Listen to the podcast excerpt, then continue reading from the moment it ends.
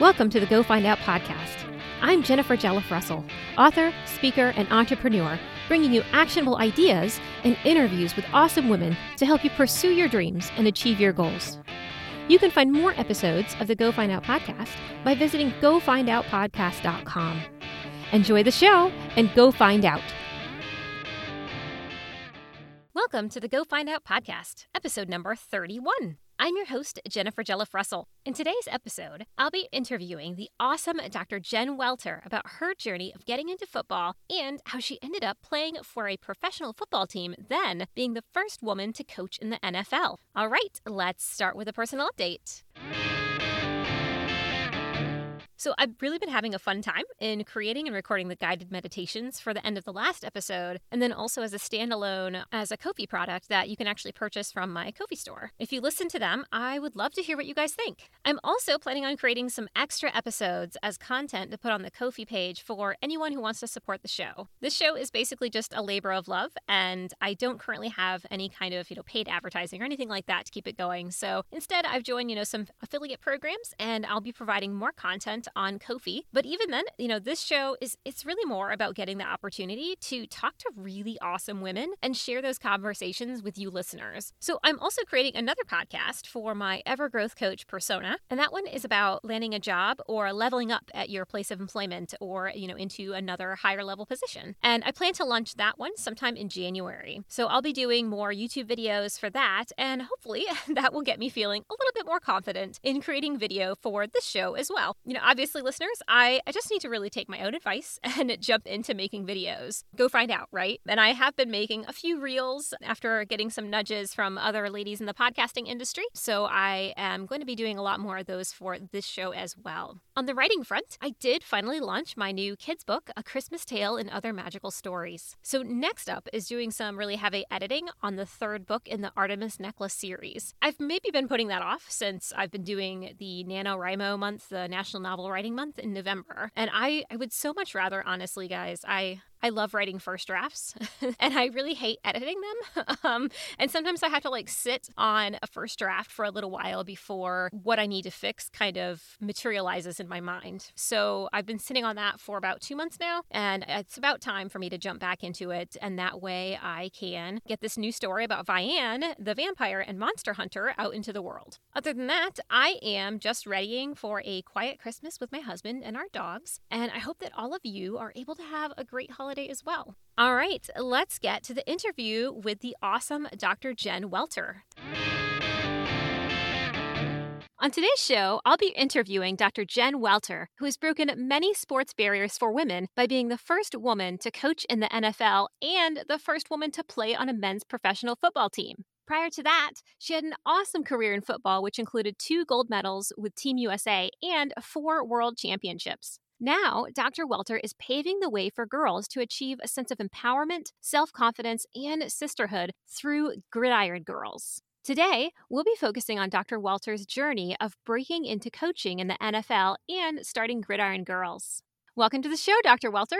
Hello, thanks so much for having me on. Yeah, I'm super stoked to have you here. And obviously, I just said a whole bunch of things about you, but can you can you tell me anything else or a little bit more about yourself? You know, I I lovingly say I'm I'm a, a hustler who likes to solve human puzzles. Being a woman in football meant that because there was no clear roadmap, mm-hmm. I had to be multiple. And I think that that's so many of us. So as I was playing in my women's football career, I was also getting my PhD. And that's what you see as like kind of a lot of the things that are today. So as a women's football player, I had two gold medals with Team USA, four world championships, and was an eight time Pro Bowler then joined the world of men's pro football in the most painful way possible. I actually played, you know, and played with those guys for a year. And in the process, just really became a great teammate and found out that we had a lot more in common than we were different. And it was playing with those guys that opened the door to coaching for me. Now did you did you come from like a sports focused family? My family's really active. I wouldn't say it's necessarily like sports focused but like you know my parents both play tennis several times a week. My dad you know, was a collegiate wrestler, but then went into Vietnam. And so, like, being active is a part of who we are, but I don't know if it would be necessarily in the traditional sense that a lot of people would have said. Like, everybody assumes I had, you know, a coach dad and big brothers. And actually, mm-hmm. neither of those is the case.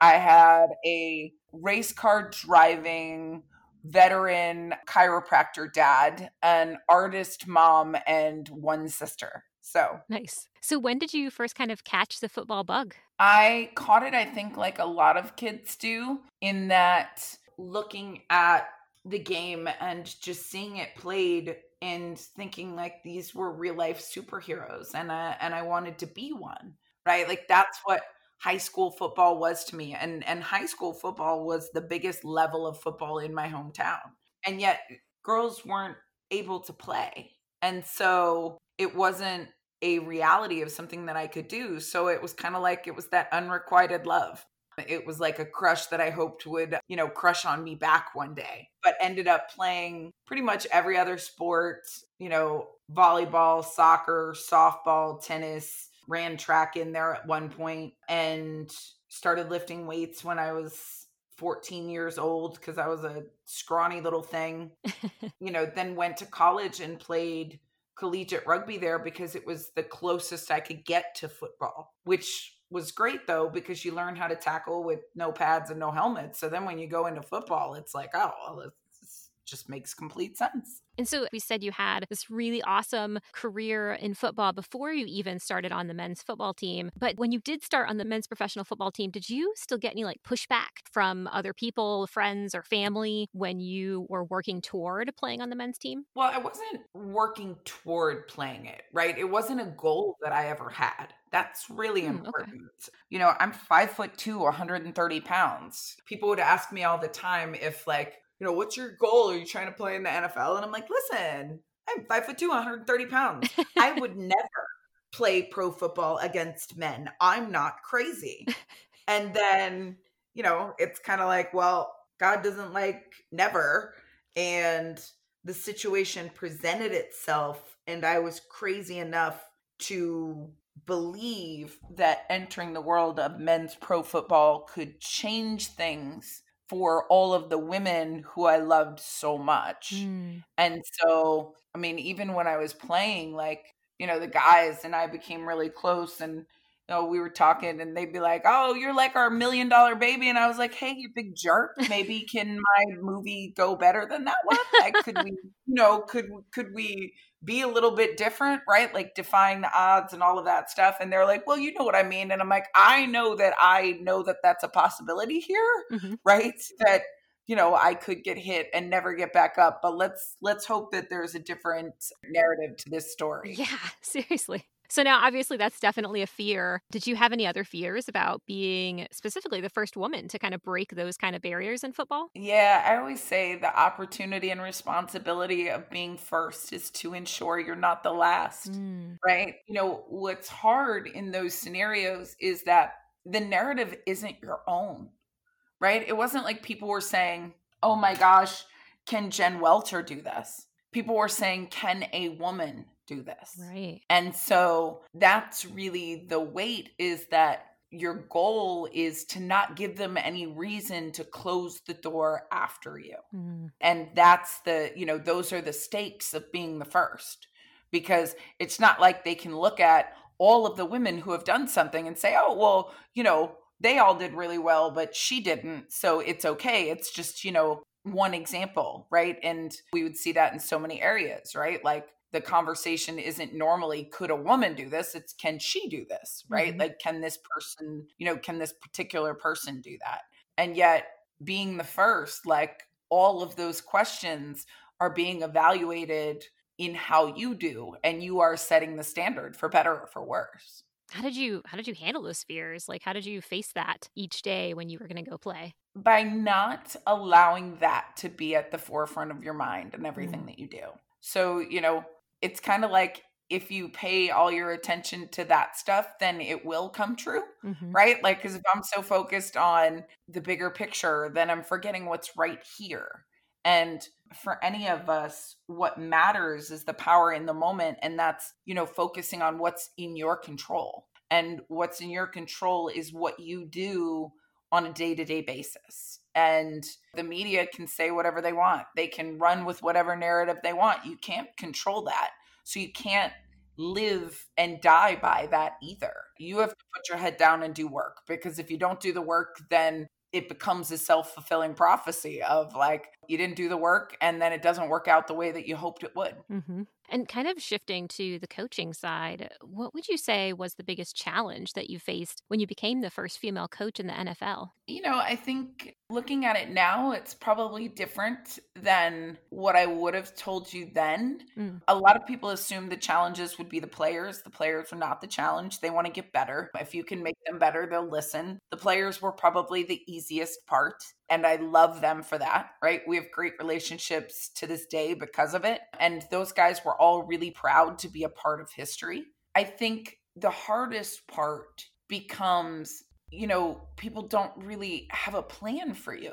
You don't fit into necessarily their view of things or their view of the world, and you don't have the same network that maybe a guy would have, right? You know, it becomes the same challenge of how you get there in the first place, right? Like, is there somebody that they can call and be like, hey, did you guys play together? Did you coach together? Do the players like her?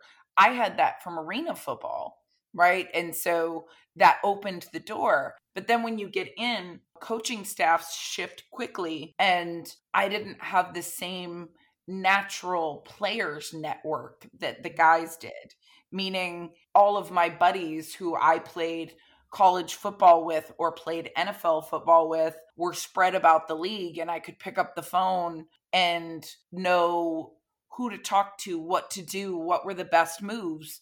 I was really kind of drop kicked to the world and and nobody really knew, you know, what to do with me. There wasn't a manager, agent, um, a support system, or even like a, a real developed coaching tree to be able to say, hey, try this or talk to this person or go here. Mm. And now they have some of those things in place for the women that are there. And I think that's tremendous. But for me, those things didn't exist. And if I could go back and change it, well, you can't really change what you don't know. But that part is really hard. You know, there wasn't a team of people that said, you know, this would be a great next step for you.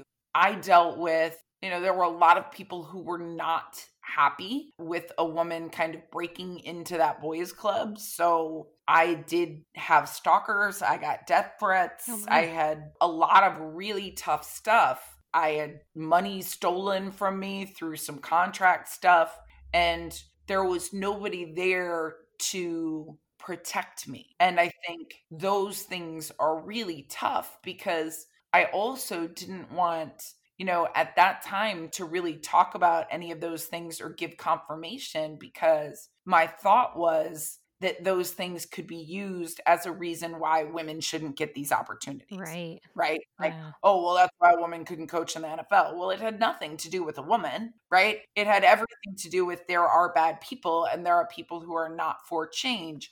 But I didn't want any of my negative experiences to maybe taint how people thought of women in that even though they weren't directly related to the games or the teams or you know any of the specific football stuff mm-hmm. i would not have been okay if like for example having a lawsuit or something like that from the person who stole money i didn't want that to be like oh well this is why a woman can coach in the nfl right like right. all of those bigger narratives that i thought could negatively impact someone else I kept them to myself. So it then became, you know, it becomes challenging. And maybe there are things that I could have done better from a longevity standpoint if I'd have had more guidance. And it sounds like now there is maybe some more guidance since there are more women coaches in the NFL who followed in your footsteps. Yeah, for sure. I mean, they actually, I think it was 2016, they hired Sam Rapoport to develop a pipeline for women in coaching.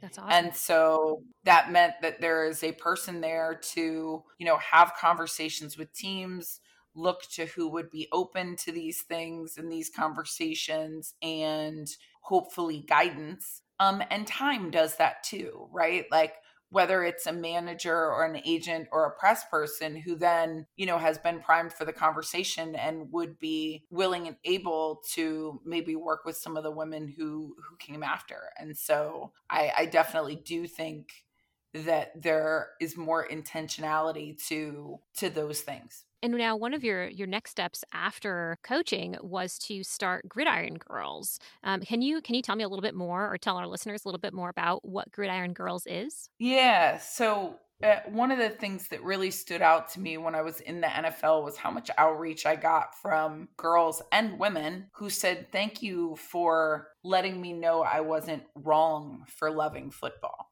Because at that time, a girl or a woman in football tended to be the exception to the rule. Was she one girl playing on a boys' team?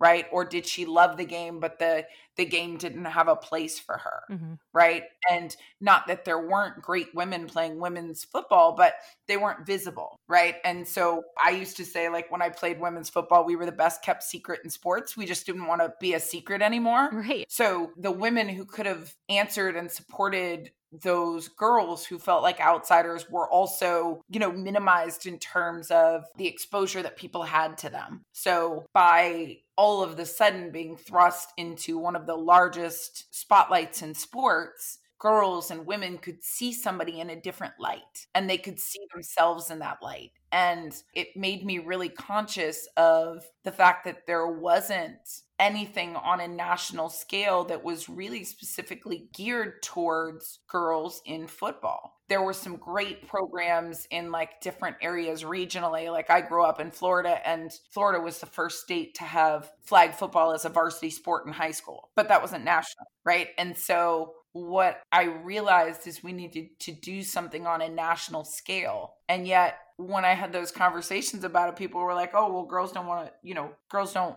play football or they don't want to play football. It's like, what, what, do, what do you mean? that girls have never had the opportunity to decide right if they wanted to play football and that's a different conversation and so what I wanted to create was, as I say, like a place where, you know, girls weren't the exception to the rule. Mm-hmm. It was a place where they knew it was their time to rule. Mm. And so Gridiron Girls is confidence through football and teaching girls that there is no game they cannot play and no field they do not belong in or on. Right? We're going to give you a great football experience where you get to learn the fundamentals and those fundamentals show you that ability in football is coachable. It's not you throw like a girl or throw like a boy. No, you either throw a football like you've been taught or you haven't. Gender is only a factor in that it's an intervening variable that has allowed you or allowed society to not socialize you to teach you these things. Mm. So we can teach them to you. And guess what? If that's your one football day, and you decide, meh, this game's not really for me, that's okay. But they don't get to tell you that. And if in this experience you learn, oh man, I, you know, I'm kind of good at this. Like I, I caught a lot of passes, or I have a great arm, or, you know, I really love defense and I want to play further. That's great too. You'll know that you're not going into whether it's a co ed situation or another girl's situation at a disadvantage, right? You have a foundation where you know the basics and now you're going to build on those but you're going to start from a place of confidence. And so you know we announced that we were going to do a national tour which is still funny to me um, because we had no sponsors and no backing but I knew it had to be national because otherwise they could just say, oh, well, that only worked because, for example, you were in Florida and they like football in Florida. Mm. Right. So we announced this national tour, and our goal was to do 12 camps in the first year. And we ended up with think it was 18 or 19. Oh, wow. Yeah. And we got, you know, the Tampa Bay Buccaneers did. They were the first NFL team to do one of our camps. And then we picked up Adidas as a sponsor. Oh, cool. They've really, yeah, they really changed everything for us. And I actually met them through a different program I designed.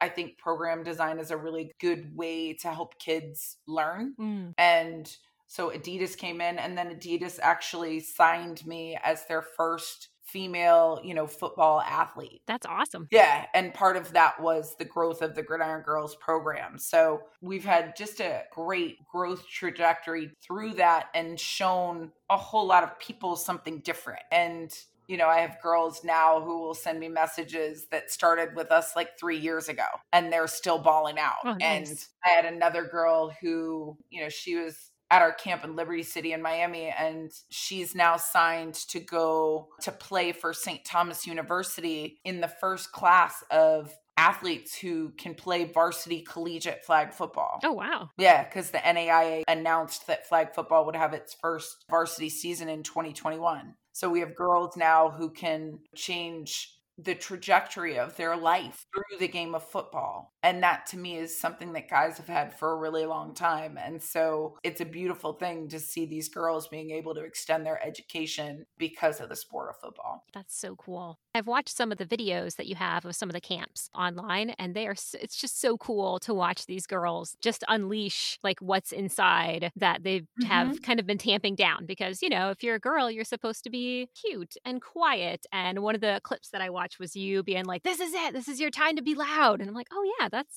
that's awesome. I love that." Right. It is. And I love football as a sport for that because they call it the final frontier for women in sports. Mm. And that was always a call to action to me and a challenge, mm-hmm. right? If this is the final frontier, then when we win here, there's nothing that we can't do. I love it. Yeah. So, as if a career in, in football and starting an organization to empower girls isn't enough, you're also a published author. So, so can you tell me uh, or tell us a little bit more about your Critter Fitter books? Yeah, so I'm actually now a, I guess, a five time published author. Nice. The first book that I published came out in 2017, and that was Play Big, which is kind of, you know, a story of my life. And it is empowerment through football. Hopefully, some good lessons that can translate to anybody who wants to overcome come. Mm. And so, you know, that was an interesting path in and of itself. And then in the pandemic, one of my really good friends and I, Brooke Foley, we created the Critter Fitter series, which I've authored all of the books. We have four out right now. And it's Critter Fitter because it's literally using critters to get kids fitter. That's how you know I'm from the South because we have nice. critters there. Right. But it they are all rhyme books because rhymes help kids learn because mm-hmm. there's a reward in finishing each sentence. And so for kids that are having troubles tracking, you know, rhymes are really good for that. And so we use the critters to move kids through motion and emotion. So our first book that I wrote was Critter Fitter with Bizzy Bee and Adventure and Movement. Mm-hmm. And that has like animal based exercises. So it's it's giggles and wiggles. It's a 20 minute workout that you know starts with a dynamic warm up and then goes through to literally we ruffled an owl's feathers now we're going to ruffle together. So all like animal inspired movements and then a cool down because mm-hmm. um, that was the first problem the pandemic presented was kids were going crazy stuck inside right and then the next book was when a ladybug can't hug and that one was about how kids could connect through the heart while staying six feet apart Aww. yeah and so you know because it's weird to not be able to hug your friends it is right and yeah. so it's weird for not only the the littlest but the little kid in all of us the third book we wrote, which is the one that's gotten probably the most love and attention, is Wearing a Mask Says I Love You, because the mask needed a hero story. Uh, it's weird to think, like, you know, I'm going to spend all my time outdoors with a mask on, and yet it's how we can all help each other and show love for other people. Mm-hmm. So the mask needed a hero story. And that book also goes through all of the CDC guidelines to give kids a way to be a proactive, positive part of the solution to defeat the invisible enemy, COVID 19. Nice. and really make it approachable for them. It's things like, oh, okay, you hear in the news, like, oh, asymptomatic transmission, blah. Okay, that, that sounds really big with those words. Or it could be the virus hops from bug to bug really quick and bugs can pass it without even feeling sick. Nice. Becomes super easy, both for you know the little kids and the parents that are reading it. Um, and we have had a lot of parents that are like, wow, I didn't even think about that or I didn't know that. And I'm like, yep, that's why. Because, you know, thankfully with kids' books, generally you have a, uh, a parent reading them with the kids. Right. And hopefully, what happens is the kids become, you know, the movers. Kids are simple. They like to be coached. They want to, for example, be able to go see their friends. So if that means I got to wash my hands 87 times a day, wear a mask, and like do these other things, I'm going to do it. Right. Unlike adults who are like, oh, well, it's my personal liberty. They're like, listen, personally, I want to see my friends. and by the way, they will remind the adults because they they can and will follow rules. So it'll be like, um, put your mask on, you know, be a part of the ant army. Hello. That's fantastic.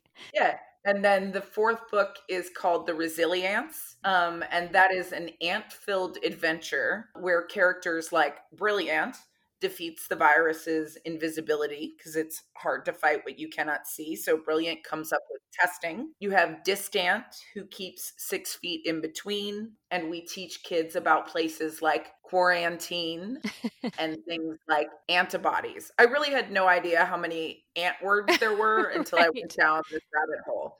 Um, but it, it's a great way to teach the kids messages, but also to teach them vocabulary because though they become ant characters like anticipate and vigilant. Mm-hmm. You know, vigilant dots every I and crosses every T. The words are used correctly, and it's also a really good way to teach them spelling because the ants are in there and it's emphasized. So if you ever go back and and wonder if it's an ENT or an ANT, nah, you got it. We already we already taught you with the ants in there. Nice. And so now are those available like on Amazon? They are. We self-published on Amazon because a publisher who I now lovingly call Dinosaur Dan Dinosaur Dan told me that if we if we went really fast, he could have the book out in a year or the book's out in a year. And I was like, "Yo, bro, I hope this book is irrelevant in a year." Right. Right? Like I hope it's balancing coffee tables. Like people need this right now. And so that is why we we went with self-publishing. So you can go right on your Amazon Prime account and have it to your your house in a couple of days. Nice. Do you feel like you have any like specific habits that have helped you to be successful in in either football or or in publishing? You know, I think it's really being a curious mind and believing in the importance of voice you know, my coaching style is about breaking things down, making it approachable and making it really personal. I say like I'm the queen of the the strong pull aside, right? Where it'd be like, hey, next time try this, blah, blah, blah. Right. And making it something that the players would absorb. Same thing with, you know, the development of relationships and the publishing of books. It's it's about communication in ways that we can we can be in the world so I think I think that believing in voice and how we communicate then impacts a whole lot of things. In terms of habits, you know that more people would probably like think of you know my life has been very eclectic and i think that that can be a strength when you use it that way but i really do have a love of people and a fascination for communication and culture and so that's been a lot of how i approached situations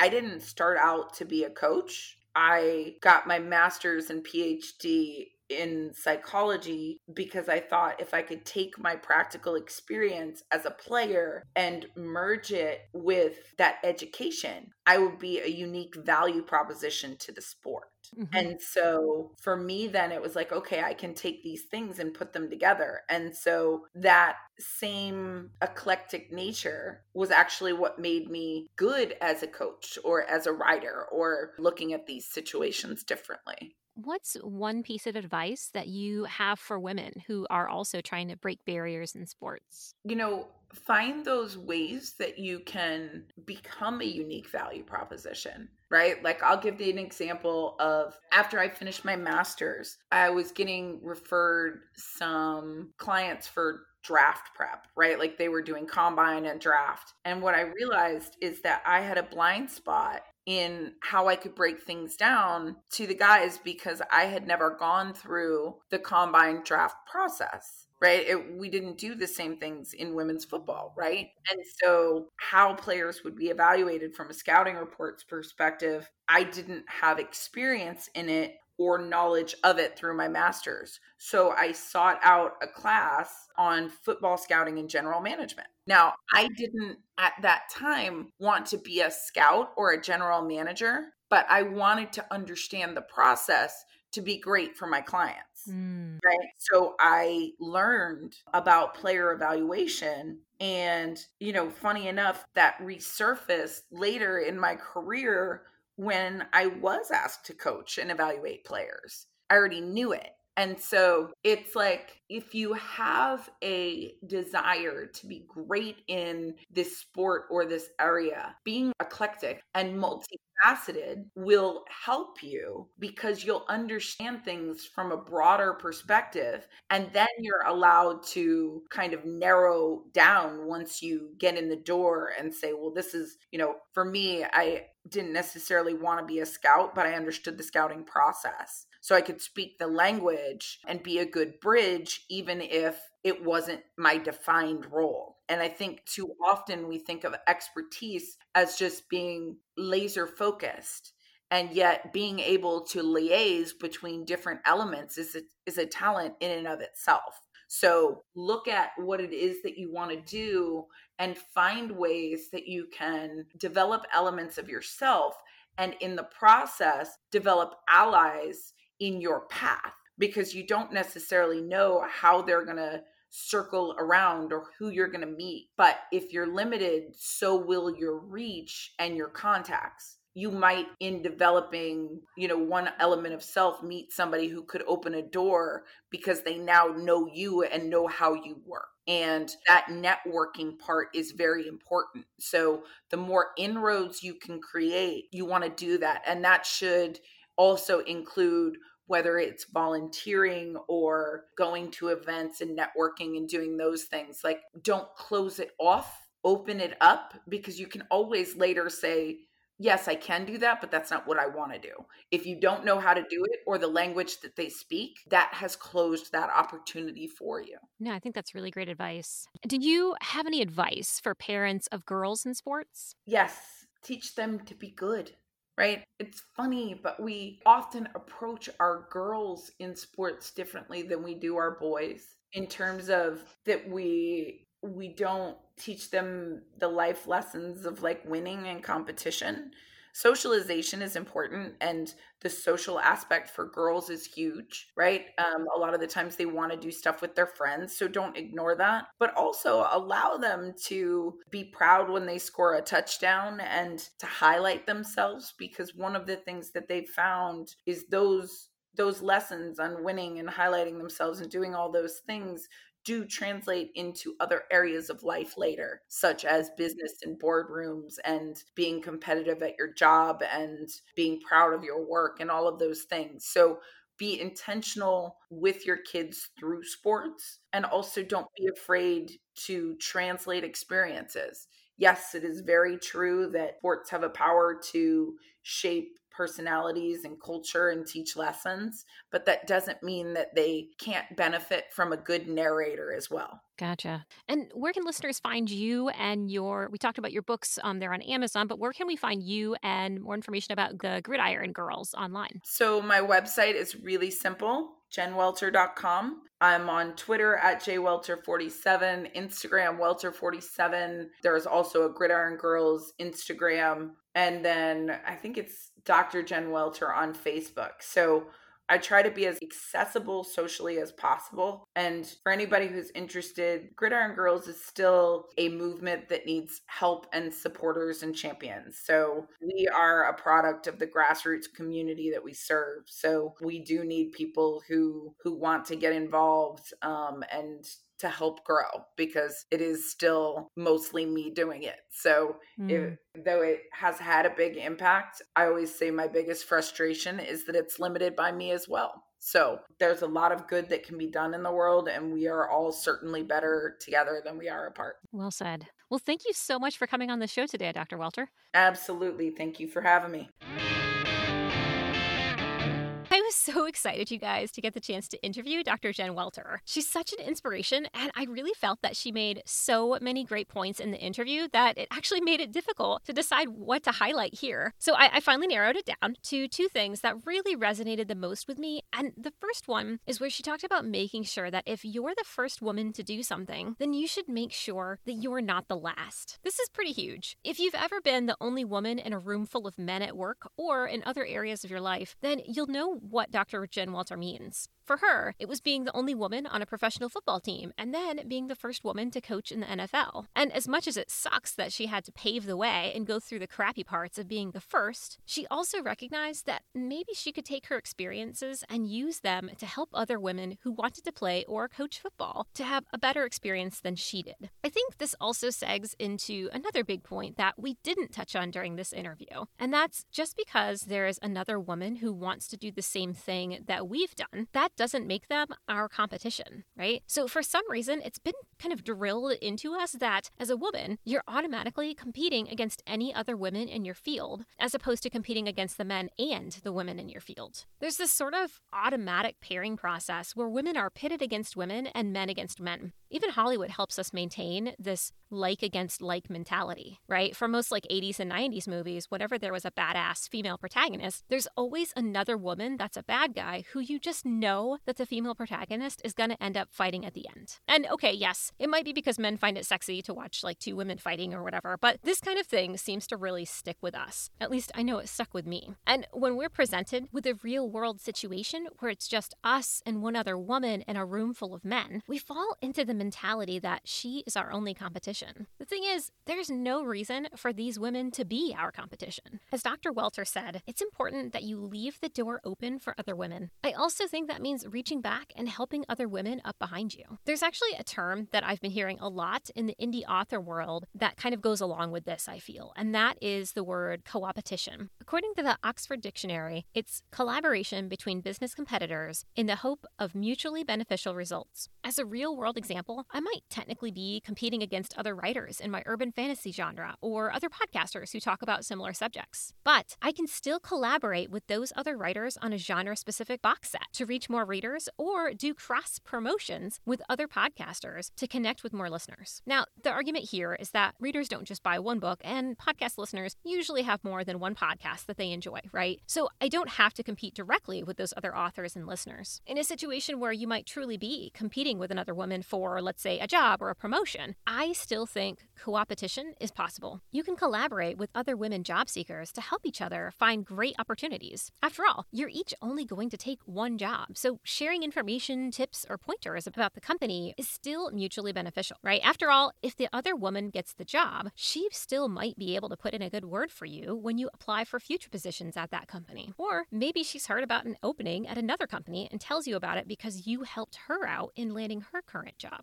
And yes, I know that some of you may be thinking that there are backstabbers out there who will take advantage of you and not give any help in return for your support. But personally, I would rather help somebody out and not receive reciprocation than to decide to only look out for myself and not ever help anybody else. But if you help somebody and they burn you, I do feel that you are not under any obligation to help them in the future. Ooh, okay. So, so that went a little sideways, but I definitely think that Dr. Welter was on point when she said that if you have the opportunity to help others achieve what you have, then you should do it. The other point that Dr. Welter made that really resonated with me was when she said that living an eclectic life had really helped her thrive. Listeners, I feel this down to my very I know our society tends to have this sort of like push for us to be experts in something and only focus on one thing, right? But I have most definitely found that branching out and following where my curiosity and interests lead me have helped me live a much happier and more fulfilled life. As a 36 year old woman who has had 28 jobs, I can tell you what I truly enjoy in a role and also what I do not want to do in future positions, right? So, those many different jobs have really helped me to figure out what works for me and what doesn't. And taking a variety of elective courses in undergrad showed me how far my curiosity went in different subjects and whether I should pursue those areas of interest or if they weren't quite as interesting as I thought. The thing is, branching out and pursuing new things can be scary. It takes you out of your comfort zone. You might be jumping into things where you're a total beginner or know nothing about the subject matter. For some of us, that's exciting, and for others, it can be really uncomfortable. It's much less scary to stick to our field of expertise, but we might miss out on learning something amazing about our own abilities, or having a once in a lifetime experience, or creating something fantastic if we don't step outside our comfort zone. And as Dr. Welter said, having that eclectic background and being willing to learn new things was something that she was able to actually apply to her role as a coach. This absolutely goes along with the go find out mentality. Even if what you try doesn't end up working out for you, or you find that you don't like it as much as you thought you would, there are lessons that you'll always take away from that kind of experience and that you'll be able to apply to other areas of your life. Okay, that was a long one today, listeners. I hope that you enjoyed today's interview with Dr. Jen Welter. Definitely check out her Critter Fitter books because they are super cute and I feel like they're really helpful for kids right now. I dropped some links to her books in the show notes if you want to check those out. Next week, I'll be interviewing Natalie Benamou about her experience of starting HP2 Mastermind, which is a community for women executive leaders and female entrepreneurs. Until then, go find out. Thanks for listening to the show today. I hope you found the information beneficial and that it helps you tackle your own Go Find Out goals. You can find more episodes and the show transcripts at gofindoutpodcast.com. You can also let me know what you thought of the show by tweeting me at GFO Podcast or follow me on Instagram at Go Find Out Podcast. That's it for today. Now go find out.